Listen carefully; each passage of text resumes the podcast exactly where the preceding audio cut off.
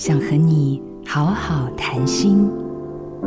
有一位建筑师，他的声音低沉厚实，他讲话的时候呢，总是有一种颓丧感，嘴巴附近的肌肉是放弃而且松垮的，会有一种含糊不清的感觉。我询问他，求学阶段有没有自我表达的障碍呢？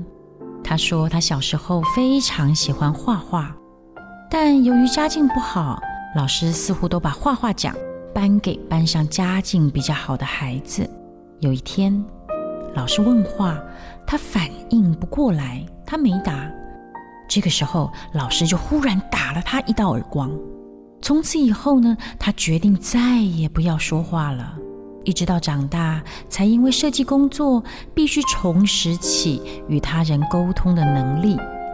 于是我建议他重新审视自己抗议的那些嘴部、舌部肌肉，运动活用。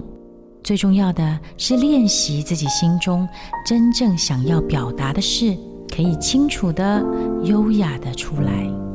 我是魏诗芬，愿你的声音和心灵都能像花一样绽放。好家庭联播网，中部地区古典音乐台 FM 97.7， 北部地区 Bravo FM 91.3。